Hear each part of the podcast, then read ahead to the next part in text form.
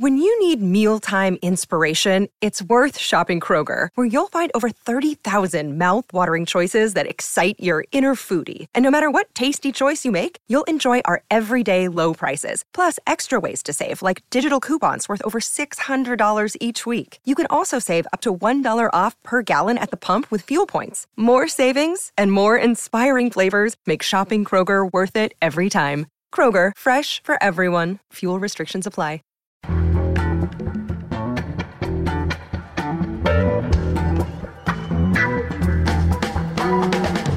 This is Start Making Sense, the weekly podcast of The Nation magazine, and I'm Jon Wiener.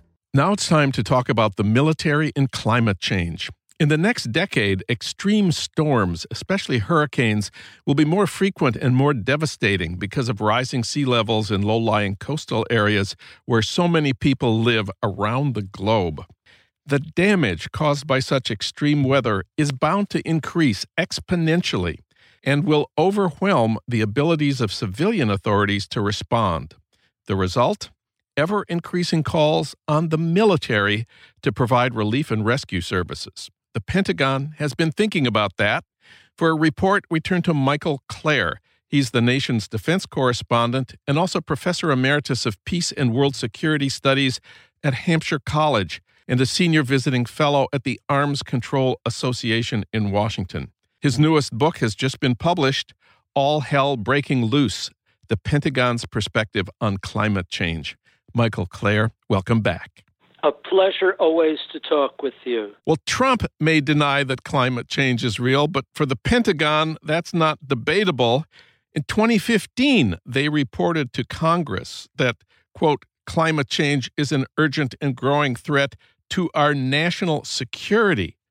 Um, our military have already been mobilized to deal with the effects of climate change. Remind us about the Pentagon's response to the hurricanes in the fall of 2017, those mega storms that hit eastern Texas, southern Florida, and virtually all of Puerto Rico. Okay, there we're referring to hurricanes in order. First, Hurricane Harvey that struck Houston in late August 2017. Then along came Irma, which devastated the Caribbean and then southern Florida, and then most devastating Maria, which utterly crushed Puerto Rico, and the damage still hasn't been fully repaired in Puerto Rico as a result of Hurricane Maria.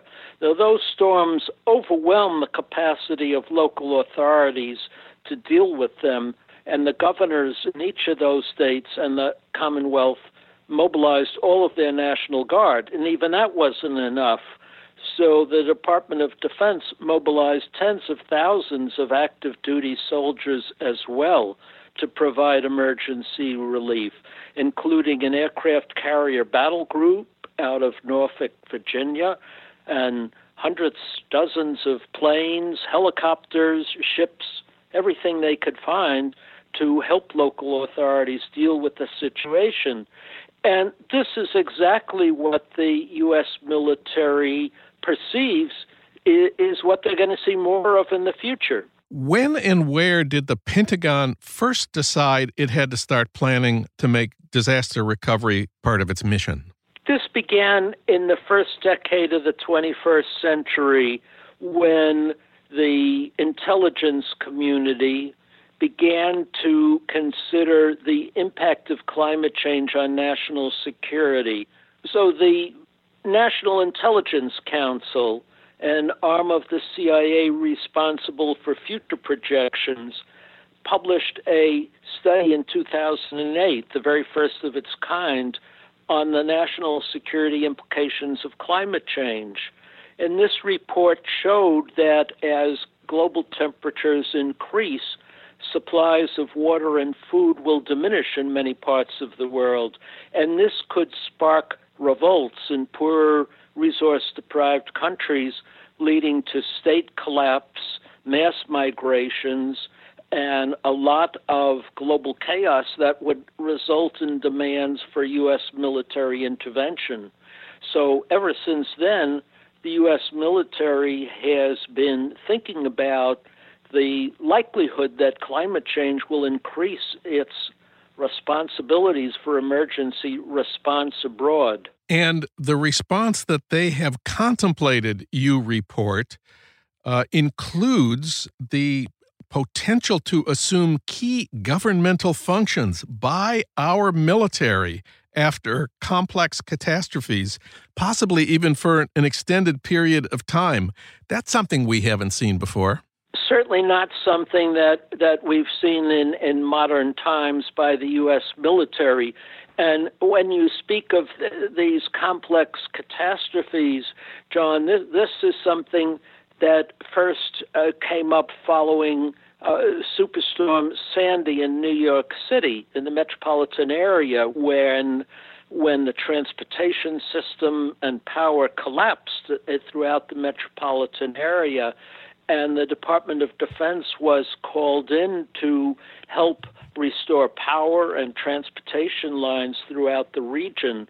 In the wake of that, the military realized that this may be a harbinger of what they'll face in the future. And so they began planning for what they call complex catastrophes, where local authorities' systems might collapse, and the military would have to play the role of government in places, not only abroad, but in the United States as well.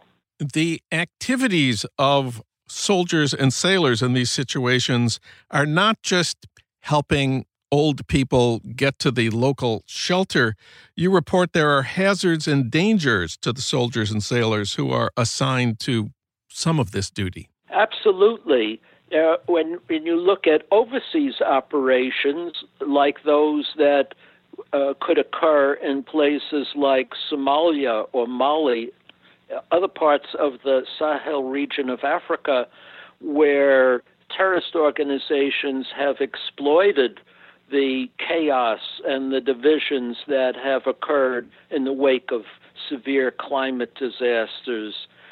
So, any U.S. troops sent to help restore order in those areas will come will be exposed to uh, the risk of terrorist attack, and we've seen that already in those areas. And the fear is this could grow much worse. Domestically speaking, when you when you look at some of the catastrophes that have occurred and might occur, dangers arise from the chemicals and poisons that they may be forced to uh, expose themselves to.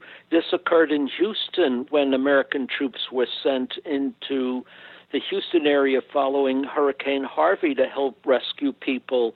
The water that covered much of Houston was full of toxic petrochemicals from from uh, oil facilities that were flooded and burned. We're talking here about the military helping civilians, but of course, the military has its own bases all over the world, many of which are vulnerable to the same superstorms we've been talking about. Surely the Pentagon has thought about that. Absolutely, Jon. And this is one of the primary reasons that the U.S. military continues to speak about the threat of climate change, even though President Trump refuses to admit that there's a problem at all. It's because the military faces a climate change threat to their own bases and they see that this threat is growing and they realize it's going to impair their ability to carry out their primary duties to defend uh, which is to defend the nation. They particularly worry about naval and air bases on the eastern seacoast of the United States many of these facilities like uh, Naval Station Norfolk in Norfolk Virginia are pretty much at sea level and with sea levels rising due to climate change, many of these bases can expect to be inundated whenever there's a very high tide, or certainly in, in, in any future hurricanes or severe storms. So, climate change is going to pose a very severe threat to the viability of many of the military's bases in the United States. And of course, our military, I am told, is the world's biggest consumer of fossil fuels. Is there any talk at the Pentagon about switching to renewables? Oh, yes. Uh, the Pentagon began this conversion from fossil fuels to renewables as early as 2010 after the senior leadership became aware of the dangerous implications of climate change to global stability. They said, we have to do something about this. And they began then a program of reducing reliance on fossil fuels for heating and power on domestic U.S. bases. So each of the armed services are on track to substantially reduce their consumption of fossil fuels and replace them with renewable energy. Um, some bases are expected to be net zero in the coming years, totally self sufficient from renewables. One last thing the title of your book, All Hell Breaking Loose, where does that come from? This is my understanding of the Pentagon's worst nightmare a situation in the future, not too distant in the future, when the military is facing a spate of disastrous situations overseas, maybe a conventional conflict in Korea or someplace like that, at the same time as there are multiple conflicts in, say, Africa and the Middle East that demand U.S. attention.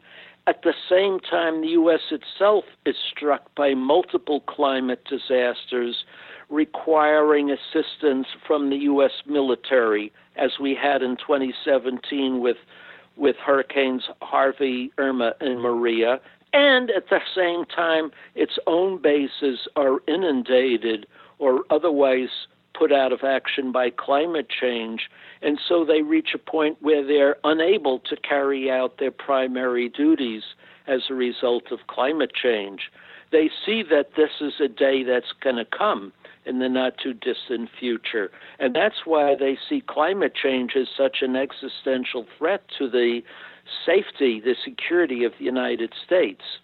Michael Klare, his new book is All Hell Breaking Loose The Pentagon's Perspective on Climate Change. You can read excerpts at thenation.com and at TomDispatch. Thank you, Michael. My pleasure to talk with you, Jon, always.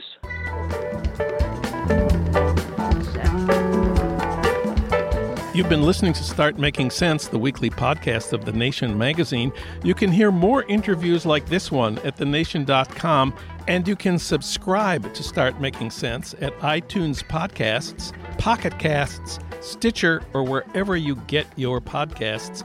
I'm Jon Wiener. Thanks for listening.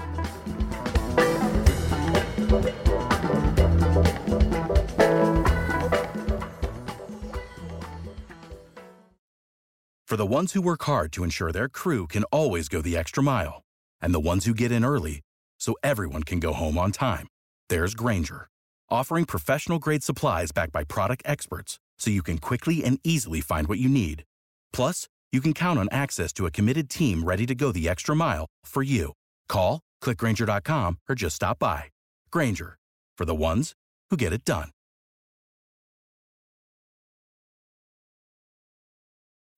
When you need mealtime inspiration, it's worth shopping Kroger, where you'll find over 30,000 mouthwatering choices that excite your inner foodie. And no matter what tasty choice you make, you'll enjoy our everyday low prices, plus extra ways to save, like digital coupons worth over $600 each week. You can also save up to $1 off per gallon at the pump with fuel points. More savings and more inspiring flavors make shopping Kroger worth it every time. Kroger, fresh for everyone. Fuel restrictions apply.